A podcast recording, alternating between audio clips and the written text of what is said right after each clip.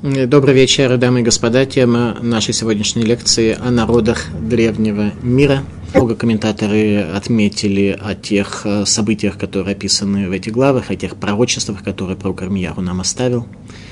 46, 47, 48 глава книги про Армияру. Во время этой лекции мы охватим целых три главы по той причине, что немного... И главное, наверное, понять общую суть идеи, почему пророк так много говорит о будущем, которое коснется народов. Давайте постепенно попытаемся с этим познакомиться. Итак, наша лекция, начиная с 46 главы книги пророка Вермияру, пророчество о древних народах, более точно об их пропаже с исторической картиной мира. Несколько последних глав книги пророка Ирмияру повествует о пророчествах, о наказании, об изгнании и пропаже народов – которые играли первостепенную роль в истории человечества, начиная от сотворения мира, скажем, от Ноева потопа и до времени разрушения Иерусалимского храма. И как раз Иерусалимский храм, его разрушение явилось какой-то определенной точкой в развитии истории человечества, так что народы мира, в общем-то, прекращают свое существование и пропадают с карты мира. Заканчивается их роль в истории – и мир претерпевает глобальные изменения, происходит новое мироустройство в этом мире, так что мир переходит под правление греческой и римской цивилизации. Очень немного повествуется об этом в комментариях наших мудрецов.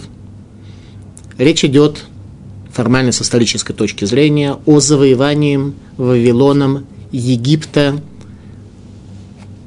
Финикии, Амона, Муава и других ближайших государств, соседей земли Израиля. Пророк говорит в этих главах свое пророчество о грядущих фундаментальных изменениях картины мира. Войны, охватившие Ближний Восток, были задолго до этого предсказаны пророком Армияру, и незамедлительно, в общем-то, свершились намного быстрее, чем пророк Армияру об этом говорил. С первой точки зрения мы с вами это увидим. В самый кратчайший период времени правления Вавилона все это исполнилось. Те государства, которые, казалось бы, фундаментальные, вечные, которые определяли древний мир, они все пропадают, превращаясь в археологические экспонаты.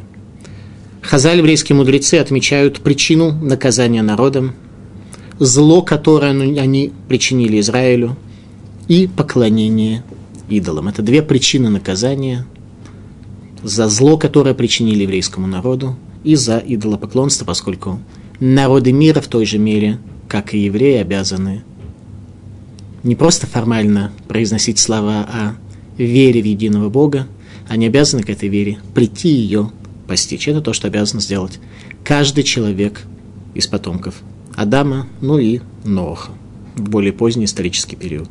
Когда человечество убедилось, что если ценность единого Бога здесь не разделять, то результат будет очень печальный.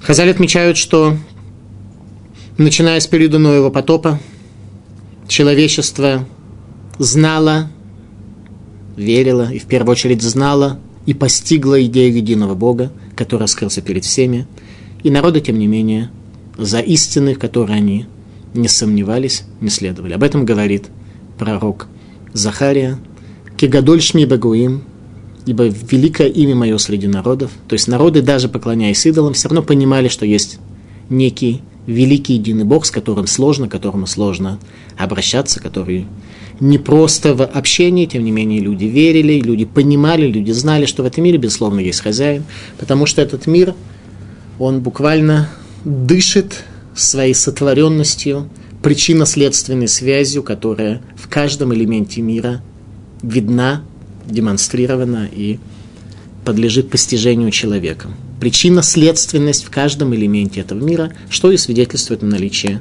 хозяина, Творца, Бога, ну а наличие определенной и в высшей степени, я бы даже сказал, гармонии в контакте между этими силами, свидетельствует о том, что этот Творец был поистине великий. Народы это знали, понимали, тем не менее поклонялись идолам, и наступило время для их наказания. Об этом говорит пророк Ирмияу.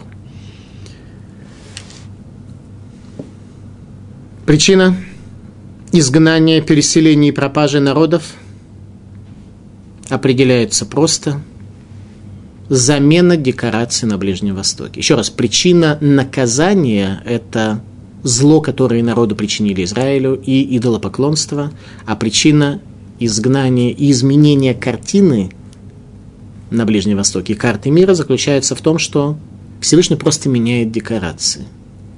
После первого вавилонского изгнания, второго персидского, который связан с вавилонским, наступает совершенно другой исторический период, и все древние народы становятся нерелевантны.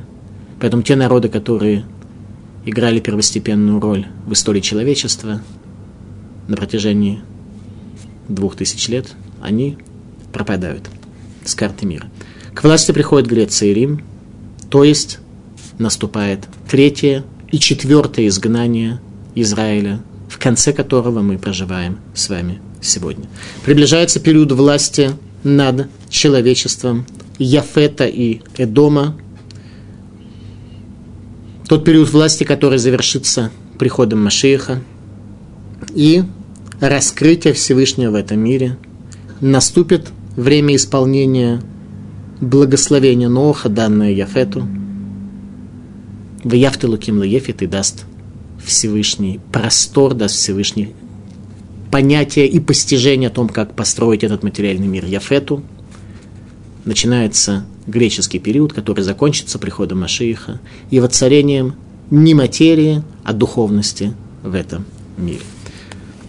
Пророчество о Египте, 46 глава книги пророка Ирмияу.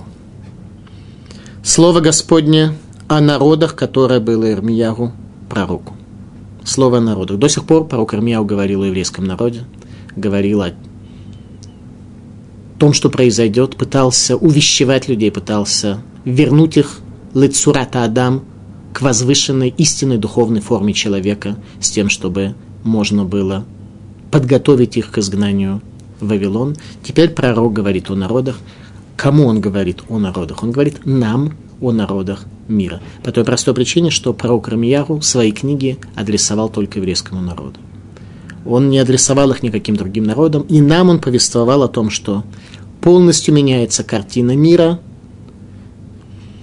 народы в мире преображаются, становятся другими. Итак, пророчество, данное еврейскому народу, кем? Пророком Ирмияру, о чем?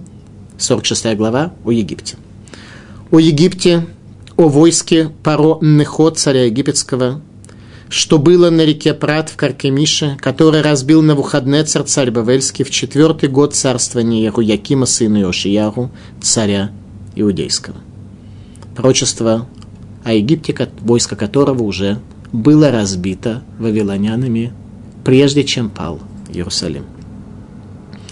Готовьте щиты и заслоны, идите в бой, запрягайте лошадей и на коней всадники, выстройтесь в шлемах, острите копья, надевайте броню. Что же вижу я, они оробели и повергли вспять, и доблестные воины их разгромленные бегут без оглядки. Ужас отовсюду, сказал Господь. Ни быстроногий не убежит, ни храбро не спасется. Споткнулись и пали они на севере у реки Прат. Кто это вздымается, как река, бушуют воды его, как потоки. Это Египет вздымается, как река, и бушуют воды его. И он говорит, поднимусь я, покрою землю, погублю города и жителей их. То есть состояние, в общем-то, спазм в Египте, речь идет, конечно, о Древнем Египте, который навсегда пропадает, будучи захваченной армией Вавилона. Садитесь на коней, и вы, колесницы бешено мчитесь, и пусть выйдут доблестные воины Куш и Пут, несущие щиты, и Лудим, держащие, натягивающие луки. И день тот у Господа Бога Цваота, день мщения, чтобы отомстить врагам его, обратите внимание, день мщения за что? За ссору народа с Сионом, с той горой, с которой связано имя Всевышнего. И день тот у Господа Бога Цваота, день мщения, чтобы отомстить врагам его, и меч будет пожирать и насытиться, и упьется кровью их, ибо, жертвенно... ибо жертвоприношение будет по велению Господа Бога Цваота в стране северной у реки Прат. Взойди на Гелат и возьми бальзама, дева Египта. Напрасно пользуешься ты множеством снадобий, нет тебе исцеления. Услышали народы о позоре твоем, и вопль твой наполнил землю, ибо воин на воина наткнулся, и оба вместе упали. Слово, которое сказал Господь пророку Урмияху о том, что на выходные царь Бавельский придет поразить страну египетскую. Вавилон захватит весь мир, весь древний мир, релевантный для истории Ближнего Востока того времени, и пропадет, от него не останется ничего, ибо греки захватят Вавилон, разрушат его так, что он превратится в вечную болото. Расскажите в Египте, возгласите в Мигдоле, возвестите вновь и в Тахпанхесе, скажите, вставай и готовься, ибо меч пожрал все вокруг тебя. Почему повержен твой могучий, не устоял он, ибо Господь поверг его. Приумножил он немощных, и падали они друг на друга и говорили, «Вставай, вернемся к народу нашему и в родную страну нашу от губительного меча». Кричали они там, пород царь египетский пустозвон, пропустил он назначенный срок. Как жив я, сказал Господь, так что верно, что Табор среди гор, а Кармель у моря. Так верно то, что придет враг, ибо, конечно же, в этом пророчестве – который был адресован еврейскому народу, но народы мира слышали о нем, знали о нем, боялись его, и, может быть, кто-то сомневался в нем, хотя мы столкнулись, что те пророки, которые были еврейского народа на протяжении веков, народы мира, когда их касалось каким-то косвенным образом это пророчество, совсем не презрели то знание, которое было им дано, и делали из этого для себя в высшей степени прямые уроки. Египет, красавица, найдет на заклание севера, и наемники его, что в среде его подобны откормленным тельцам, но и они вместе повернули назад, обратились в бегство, не устояли, ибо настал день гибели их час наказания. Голос его будет подобен змеиному, ибо идут враги, ибо идут враги несметную силой, с топорами пришли на него, как дровосеки. «Рубите лес его», — сказал Господь, хотя деревья его неисчислимы, хотя их больше, чем саранчи, нет им числа. Просрамлена дочь Египта, предана она в руки народа Северного. Сказал Господь Саваот, Бог Израиля, вот накажу я Амона и порой Египет и богов его, и царей его, и порой надеющихся на него, и предам я их в руки ищущих души их, и в руки Навуходнецера царя Бавельского, и в руки рабов его. А после того будет он заселен, как было и дни, сказал Господь. А ты не бойся, раб мой Яаков, и не страшись, Израиль, ибо вот я спасу тебя издалека, и потомство твое, из страны пленения их, и снова будет Яков жить спокойно и благополучно, и никто не устрашит его. То есть, вопрос, что это за успокоение нашему праотцу Якову, сказано здесь, в конце этой страшной главы о пропаже Египта. Обратите внимание, насколько маловероятно исполнение подобного пророчества о том, что Египет, который был сверхдержавой того времени, просто превратится в страну третьего мира, нерелевантную для хода истории, как это произошло сразу те времена. «Не бойся ты, раб мой Яков, — сказал Господь, — ибо с тобою я, и я истреблю все народы, которым я изгнал тебя, а тебя не истреблю я. И накажу я тебя по справедливости, но не уничтожу тебя». Нам нужно будет понять, что это за благословение Всевышнего Якова, что в любой ситуации – еврейский народ останется перед Всевышним. Пророчество о захвате Египта армии Навуходноцера, которая уже разбила прежде войско Египта в сражении при Каркамише. Парон Ихо, о котором идет речь, возвращаясь с остатками своей разбитой армии после поражения при Каркамише, назначил царем Иудеи нечестивого Якима, который царил 11 лет, прежде чем не оказался захоронен захоронением осла, как мы с вами учили в прежних главах. 11 лет Яким, ставленник Парон Ихо, фараона Михо, привел к тому, что, в общем-то, приблизил еврейский народ в состояние изгнания и пропажи. И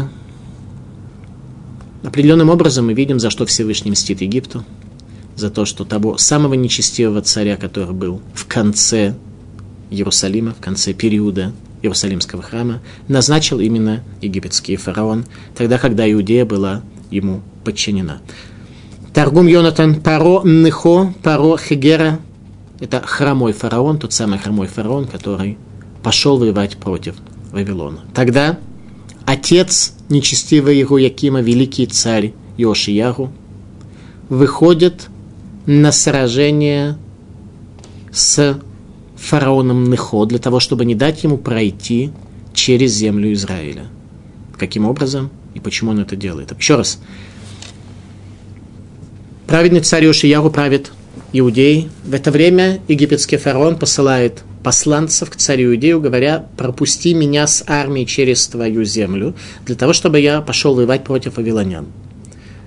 Вавилоняне, как говорят все пророки в то время, это тот бич, который изобьет Иудею, это тот враг, который приведет к несчастью еврейский народ. И, соответственно, вдруг Египет идет воевать с главным врагом еврейского народа. Что делает царь Ушияру? Он дает отрицательный ответ египетскому фараону, говоря, что он со своей армией выйдет против него. В чем логика, почему он так поступил? Ответ крайне простой. Во времена царя Ушияру еврейский народ был достоин чувы. Сделав чуву, он был достоин спасения. И это спасение привело к тому, что царь Ошияху понимал, что благословение Торы, херев ло тавор барцеха, что меч не пройдет по твоей земле, это касается также меча мира. Если касается меча мира, он решил, то Всевышний спасет нас и так, если мы достойны, без того, чтобы мы нуждались в египетском спасении. Он дает отрицательный ответ. Египетский фараон по своим соображениям идет через Иудею, и в результате армия царя терпит поражение, в царя стреляют 300 стрел, и он погибает. Его оплакивает пророк Армияху, говоря, «Роха пейну, Машия Хашем Нилкад Бешхитатам, Ашер Амарну Бецелони Ебагуим». Дух души нашей, помазанник Бога, пропал из-за грехов их, тот человек, о котором говорили мы, что в тени мы будем его среди народов пребывать. То есть с точки зрения пророка Армияру, царь Ошияру был помазанником Всевышнего, тот человек, который привел еврейский народ в состояние славы, но он погибает, делая ошибку, не пропуская египетского фараона. Результат – то, что его сын, нечестивый Руяким, ставленник этого самого фараона, Нехо, храмового фараона, приводит еврейский народ к разрушению, ибо задолго до этого уже декрет об уничтожении Иерусалима и храма был подписан. Радак. Йом Некема. День мести Египту. Гинник Мадра Мелах Йошияру. Это день мести Египту за царя Йошияру, праведного царя Иудеи, говорит Радак. Праведный царь Йошияру, 14 поколение после царя Давида – в его дни должен был исполниться декрет о разрушении храма и изгнании Израиля, но праведный царь привел еврейский народ в состояние заслуги, в состояние достоинства, в состояние славы. И декрет этот был отсрочен на 22 года на время его сыновей. После него было еще четверо его сыновей, трое, сы, три сына и внук, 22 года, и за это время все закончилось. Теперь наступило время для Египта испить чашу наказания за зло, которое на протяжении веков они причиняли Израилю, как за 200 лет до этого почти сказал пророк Иешиягу, пророк Исаия, «Йом накам ле рашем шнат шелумим ле ривцион». Время воздаяния Богу, год воздаяния за ссору с Сионом. Это наказание всех тех народов, о которых идет речь в пророчестве пророка Ирмияру, о том, что наказание уже наступает сейчас. Завершение истории Египта. В историческом процессе в следующие века Египет участие не принимает. В одночасье Египет превращается в музей археологии древнего мира. Египет заканчивает свое историческое существование. Сегодня Египет, как мы знаем, большая голодная страна, которая к культуре и каким бы то ни было человеческим свершением никакого отношения не имеет. А то, что касается еврейского народа, почему-то везде попадает на первые страницы газет. Пророчество о филистимлянах, 47 глава. Слово Господне, что было пророку Урмияру о филистимлянах, перед тем, как Паро поразил Азу, так сказал Господь, вот поднимаются воды севера и станут затопляющим потоком, и затопят они страну и все, что есть в ней, город и жители его, и возвопят люди, и зарыдают все жители страны. Из-за топота копыт могучих коней, из-за грохота колесниц его, грома колес его, не оглядывались отцы на детей своих, ибо опустились руки у них. Из-за дня, что наступает, когда грабят всех филистимлян, чтобы лишить всякой помощи Цор и Цидон, ибо разоряет Господь филистимлян, оставшихся с острова Кавтор, постигла Азу плешь, разорен Ашкелон, остаток жителей долины их. Доколе в скорби будешь царапать себя, о меч Господень, доколе не умешься ты. Вернись в ножны свои, остановись и успокойся.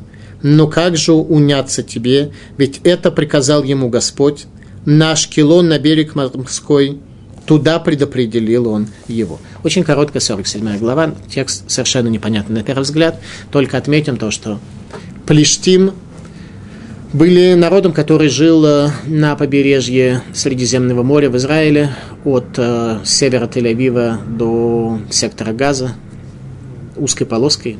Было у них пять крупных городов – Аза, Ашкелон, Икрон, э, Гат и Аждот, и какое-то количество маленьких городов. И филистимляне на протяжении истории были антиподом еврейского народа. Плештим называют царелим, необрезанными – и сейчас они пропадают из этого мира как народный носитель этой идеи, в том смысле, что эту идею филистимляне уже к тому моменту справляются распространить по всему миру так, что более-менее всех, все народы заразить той концепции необрезанности, которую они в этом мире представляли. В этом смысле они антипод еврейскому народу, что мы называемся сыновьями Завета, а они называются необрезанными. Давайте посмотрим основные первоисточники, которые наши мудрецы по этому поводу нам дают. Пророчество о филистимлянах, более точно об их пропаже в национальном аспекте, когда, как мы уже сказали, все свои ценности они успели передать затопляющим потоком филистимлян захлестнула египетская армия, прежде чем Египет был завоеван Вавилоном. Филистимлянский народ к продолжению своего участия в истории не допускается. С духовной точки зрения роль Плештим заключалась в том, чтобы быть врагами, являться испытанием еврейскому народу в конце периода судей – до становления царства дома Давида. То есть филистимляне были релевантны в Израиле до того, как царь Давид основывает свое царство, которое будет вечным до конца дней. Мы это подробно изучали в книге пророка Шмуэля. Плештим – антипод еврейского народа. Как то сказано, Плештим Арелим – филистимляне не обрезаны. В принципе, кроме евреев, э, в общем-то, все народы не являются необрезанными, как концепция. Мы не просто делаем обрезание, а таким образом заключаем завет Авраама, таким образом э, имеем какое-то внутреннее намерение, хотя ребенку делают обрезание в возрасте, когда он еще не подлежит какому бы то ни было обучению, воспитанию и прочее, тем не менее, отсюда мы тоже делаем большой урок о том, что воспитывать человека нужно до того, как он будет подлежать воспитанию, до того, как у него еще злое начало развилось и начало ему диктовать э, какие-то плотские интересы. И тогда мы вдруг решили, давай-ка сейчас мы попытаемся его чему-то научить. Учить нужно раньше, пока ребенок еще маленький. Это идея обрезания, что мы должны лишнее, чуждое, постороннее удалить у себя, у своих детей в самом раннем возрасте, чтобы подготовить себя, свои души к восприятию истины и правды. Основное божество филистимлян – Дагон, э, русалка. Русалка. Какими особенностями должен отличаться народ, поклоняющийся русалке как центральному богу? Ведь не просто так у филистимлян была русалка. Такими свойствами должны филистимляне для этого обладать. Так что сказано, обратите внимание, что именно водами, некое хаотическое бессознательное, с севера будут затоплены филистимляне, которые проживают в земле Израиля. Поклонение русалки – это идея жизни человека-рыбы, свободного от идеологии завета, национальности, любых семейных и прочих ограничений. Это жизнь свободного человека, на котором нет никаких правил, никаких ограничений. Ну, разве что кроме того, чтобы причинять ущерб ближнему своему.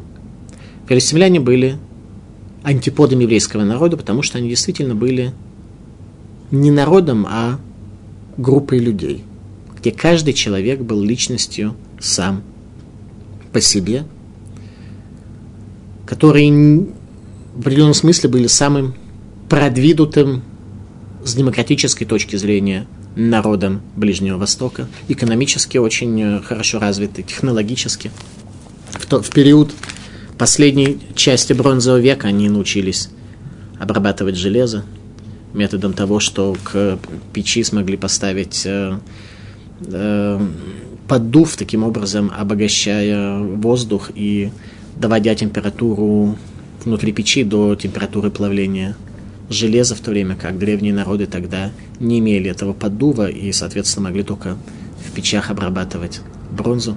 Таким образом, филистимляне сильно продвинулись технологически и относились э, весьма терпимо к любым личным отклонениям людей. Так что та война, которую они вели против еврейского народа, они вели на самом деле не войну против евреев как таковых, они к евреям относились совершенно нормально. И подтверждением тому является история с э, Шимшоном, который их убивал, они снова вели с ним переговоры, которые были совершенно не против того, чтобы он женился на представительнице их народа, которые абсолютно не страдали антисемитизмом, которые абсолютно нормально относились к любому человеку. Царь Давид, который убил Голиафа, который убил множество из них, прикинулся сумасшедшим, приходит э, к царю э, в Гад и э, просит политического убежища. Главный враг, царь Давид, приходит и просит политического убежища. Говорит, я теперь не с царем Шаулем, я не с властями. Его принимают.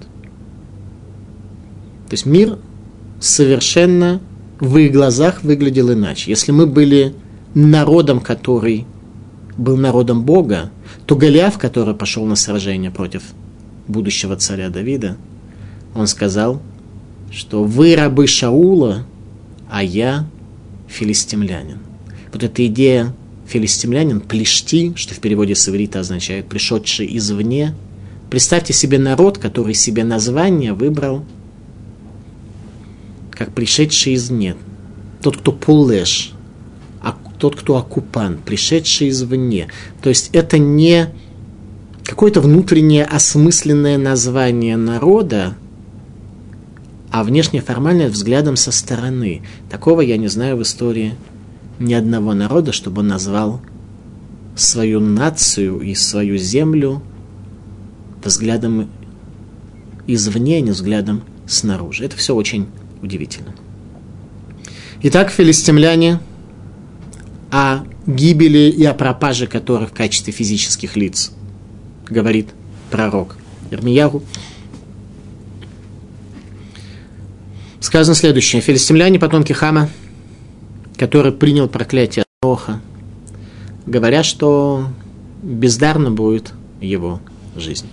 Хам будет бездарен, те, кто происходит от Хама, африканский континент и его жители, они будут бездарны. И в духовном смысле, и в научном, и в культурном. Они будут слабо обучаемы, они будут, э, в общем-то, всегда тормозить. Те из них, кто смогут взяться э, за ум и научиться у своих старших братьев, как говорит Нох, что в Ешкон Хашем Бог Элэшем, что Бог будет пребывать в шатре семитов, что в Явтелуким Ефет, красота, гармония, развитие этого мира, способность э, что-то создать будут даны Яфету, то есть Греции, тем, кто проживали в Европе, тем народам.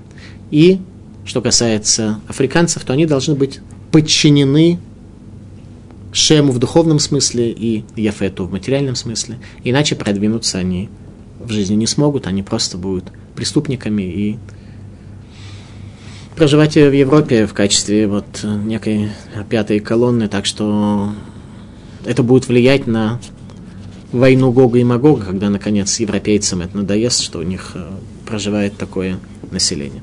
Итак, филистимляне, потомки Хама, при этом они были в высшей степени разумны, развиты и созидательны. Их главным божеством, основным божеством была русалка. Что бы это означало? В Торе о происхождении филистимлян сказано следующее. У Мицраем и Египет, а именно у Ноха было три сына, как мы, знаем, как мы с вами знаем.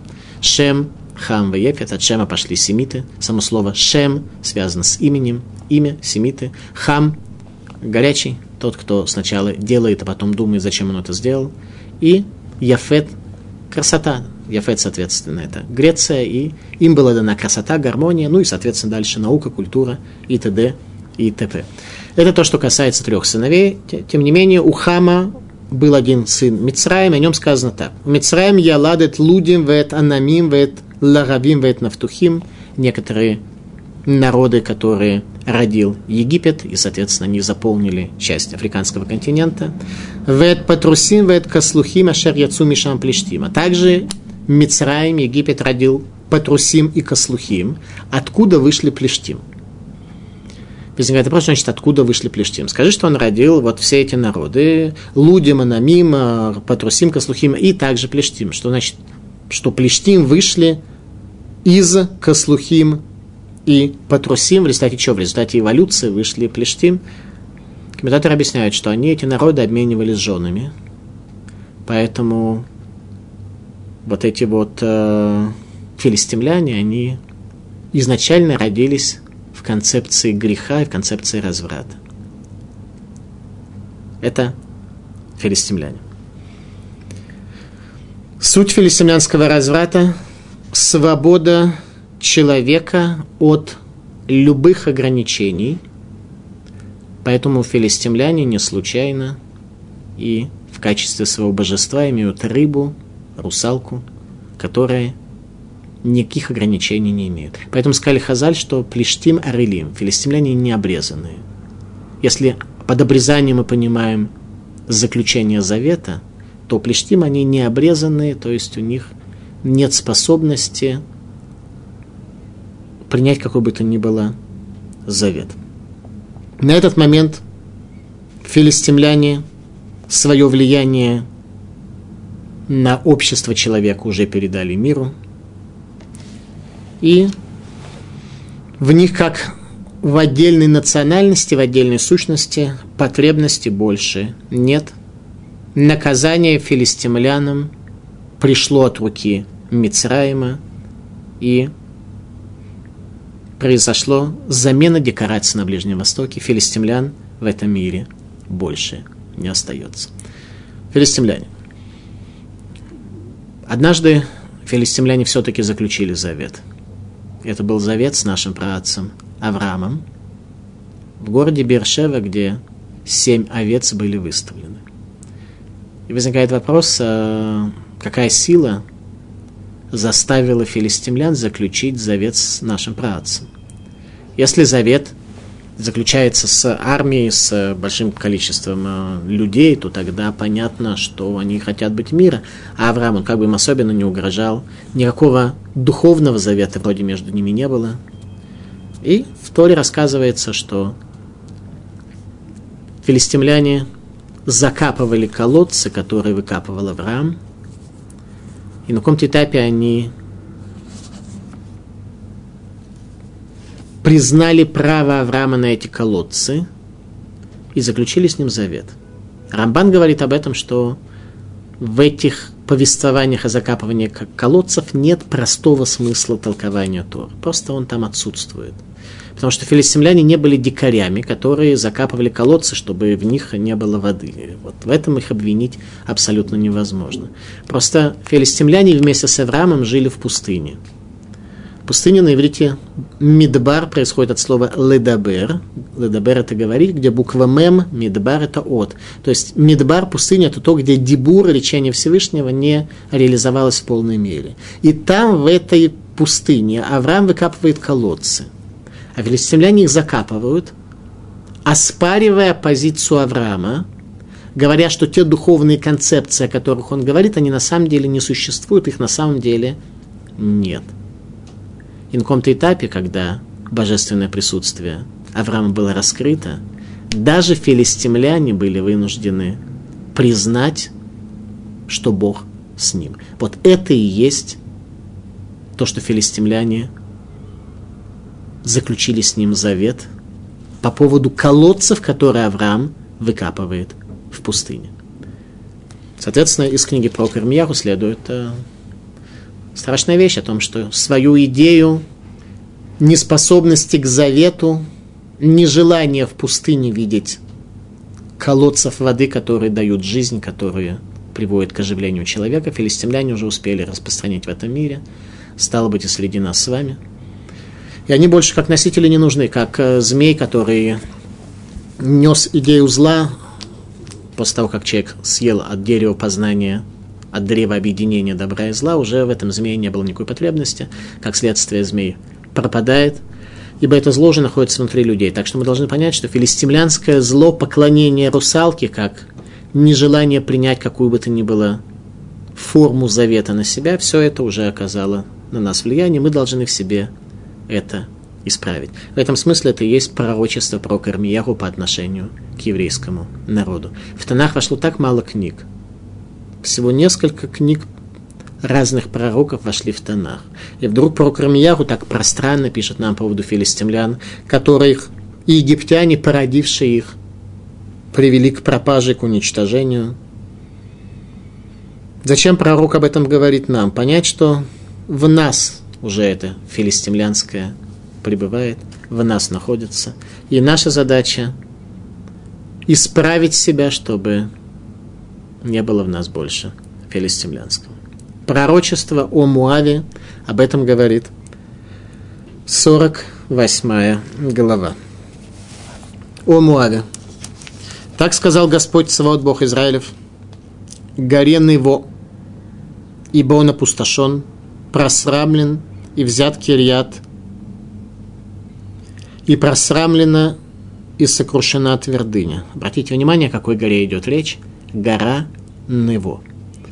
Что мы знаем по поводу этой горы, находящейся в Иордании, что Муше Рабейну поднялся на эту гору и с нее увидел всю землю Израиля. То есть Муав это на самом деле родственник еврейского народа, который был на границах с землей Израиля, который видел те ценности, которые были у еврейского народа, который мог зайти в храм, ибо храм был открыт для народов мира, и уж тем более для близких родственников маавитян. С учетом того, что храм построили, в общем-то, царь Давид, который был правнук Рут из Муава, и царь Шломо, который женился на аммонитянке Так что следующий его сын, который было передано царство, Рехавам был потомок Аманитян по женской линии. Понятно, что она прошла Гиюр, его мать. Они могли это увидеть, могли понять. Гора Нево, когда Мушарабейну Всевышний захотел показать землю Израиля, то, поднявшись на гору Нево, Мушарабейну смог увидеть землю Израиля от края до края, понять многое из таинств земли Израиля, что это земля, с которой связано око Всевышнего, что это земля, которая зависит от дождя, который является результатом благословения, которое мы можем получить. Маритяне жили на горе Нево, пасли там скот. В сторону земли Израиля особенно не смотрели и все пропустили. И просто все пропустили. О Моаве. Наказание Моаву. Так сказал Господь Свод, Бог Израилев, и горен его, ибо он опустошен и просрамлен, и взят Кирьятаем, и просрамлена, и сокрушена твердыня. Нет больше славы Муава, в Хижбоне замыслили против него зло. Пойдем и истребим его, чтобы перестал он быть народом. И ты, Мадмена, погибнешь, меч будет преследовать тебя. Вопль несется из Хоронаема, разбой и бедствие великое. Сломан Муав, закричали молодые его ибо по подъему в Лухит будут они подниматься с плачем, ибо при спуске с Харанаема слышали враги вопль бедствия. Бегите, спасайте жизнь свою и станете подобным можжевельнику в пустыне. Можжевельник в пустыне – не самое плодоносящее дерево в условиях пустыни. И с горы Нево было видно оазис земли Израиля. И они предпочли жить можжевельником в пустыне. Так как полагался ты на свои сокровища, то и ты будешь взят, и пойдет Кимош в изгнание вместе со священниками и сановниками своими. Кимош – главное божество. Мавитян пойдет в изгнание. И придет разоритель на всякий город, и ни один город не спасется, и погибнут жители долины, истреблены будут – Поэтому вот наступают дни, сказал Господь, когда пошлю я на него грабителей, и ограбят они его дочисто, а сосуды его опорожнят, и разобьют кувшины его. Пророчество про Кармияху о Муаве. Муав – на самом деле определенный результат их жизнедеятельности. Зачем нас, нам это знать? Ну, пришел на выходные, э, захватил Муав, изгнал его. Как нас с вами это касается? Касается очень просто. Что то, что происходит с моавитянами, происходит на самом деле с каждым из нас. Это урок пророка для каждого из нас, как говорит Машгих излом же в книге Судейдат, основы знания, что когда мы видим вот этот вот человеческий сбой, который оказывается в финале его жизни, мы должны понимать, что каждый из нас может к этому прийти, только мы, может быть, что-то скрываем, что-то, может быть, не открыто у нас происходит. Они не стесняются этого, поэтому их показывают как главный архетип того, что происходит с каждым из нас. Посмотрите, ведь Муав – потомки Лота.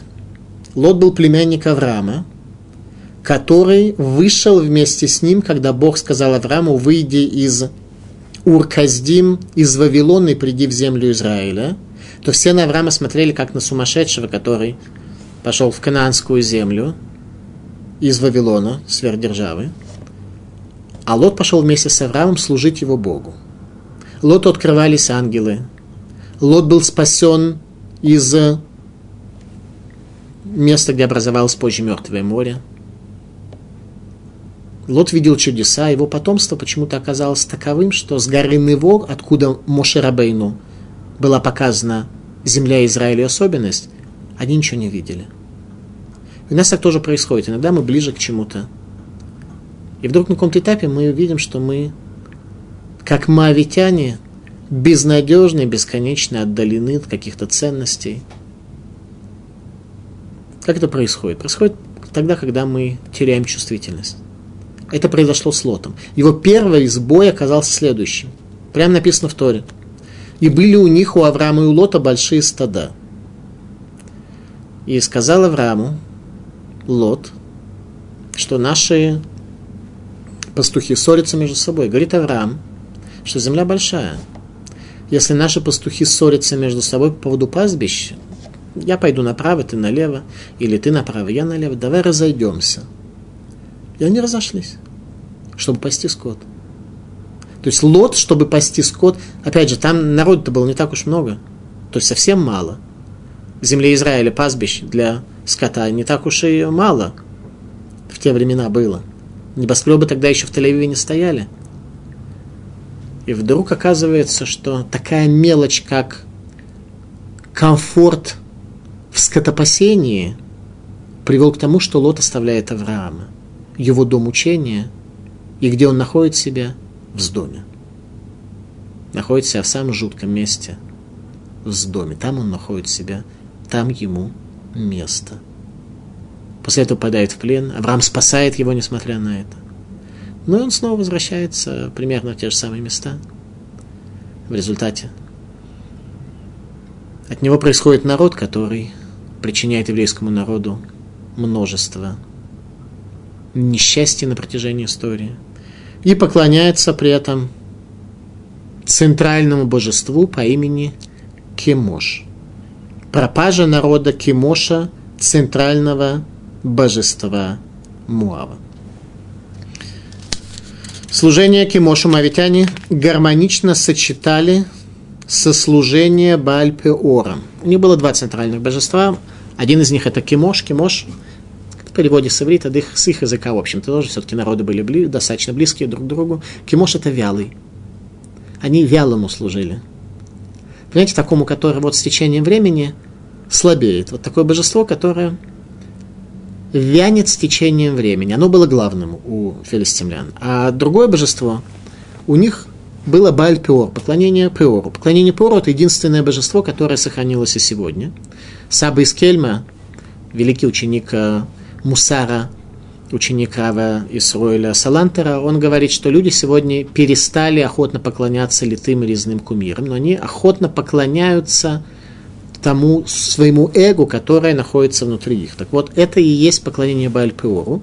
Служением Пеору было испражнение на него, на божество. Нужно было испражнить, совершить испражнение. И таким образом оказывалось, что человек служит этому самому идолу, тем самым восхваляя и возвеличивая себя, испражняющегося на ценности. Вот это были два основных божества Муава. В такой ситуации, безусловно, было очень тяжело служить Богу из горы Нево увидеть святость земли Израиля. Муав пропадает, в нем больше нет потребности для развития истории. А урок центральный для каждого из нас, чтобы не оказалось так, что мы с вами, преисpraзнявшись на ценности, стали моавитянами, живем на горе Нево и сверху ничего не видим, только баранов пасем и пользу какую-то такую вот упрощенную для себя из жизни извлекаем. Поднимемся на небо, нам скажут, ты же моавитянин. А моавитяне, про Ирмяу говорит, они пропадают. От тебя ничего не остается. Малбим. Хурбан Муав Гая Аль Шагерула Исраэль. Разрушение Муава было из-за того, что причинили они зло Израилю. Муав был основным врагом и испытанием Израиля в самом начале периода судей – когда еврейский народ пришел в землю Израиля для строительства божественного храма на земле, тогда Муав начинает вести войну с Израилем, пытаясь основные особые места связи между Богом и человеком в земле Израиля захватить и стереть память о них. То есть Муав хочет стереть эту память, ему эта память мешает. После изгнания Израиля со святой земли наступает сразу же час расплаты Муава. Муав больше не нужен, получает наказание. Израиль в изгнании, Израиль наказан. Муав без Израиля в качестве соседа на святой земле просто нерелевантен. Он там не нужен. Для продолжения развития истории они тоже оказываются нерелевантны происходит замена декораций на Ближнем Востоке после разрушения храма и изгнания Израиля. Об изгнании и наказании Амона повествует начало следующей главы, мы можем немного яснее понять высказывание Хазаль, высказывание еврейских мудрецов, что если бы народы мира могли постичь, какое значение для них имеет Иерусалимский храм, они окружили бы Иерусалим своими армиями для защиты Иерусалимского храма, чтобы не произошло, не дай Бог, никакого случайного несчастья с Израилем. Происходит замена декораций на Ближнем Востоке после разрушения храма, переход мира к греческому и позже римскому правлению, замена декораций. А что касается народов, которые пропадают, Египет, Муав, филистимляне, то речь идет о наказании им за зло, которое они причинили Израилю, и за идолопоклонство, хотя каждый из них проживал возле еврейского народа, могли бы чему-то научиться, но этого не сделали. Урок для нас, чтобы мы не оказались с вами похожими на египтян, оказавшихся археологическими экспонатами, филистимлян, которые пропали так, что от них не осталось даже этого, и моавитян, о которых только в Библии и написано. Тема нашей лекции – пророчество о народах мира пророка Ирмияру, замена декораций на Ближнем Востоке. Спасибо за внимание.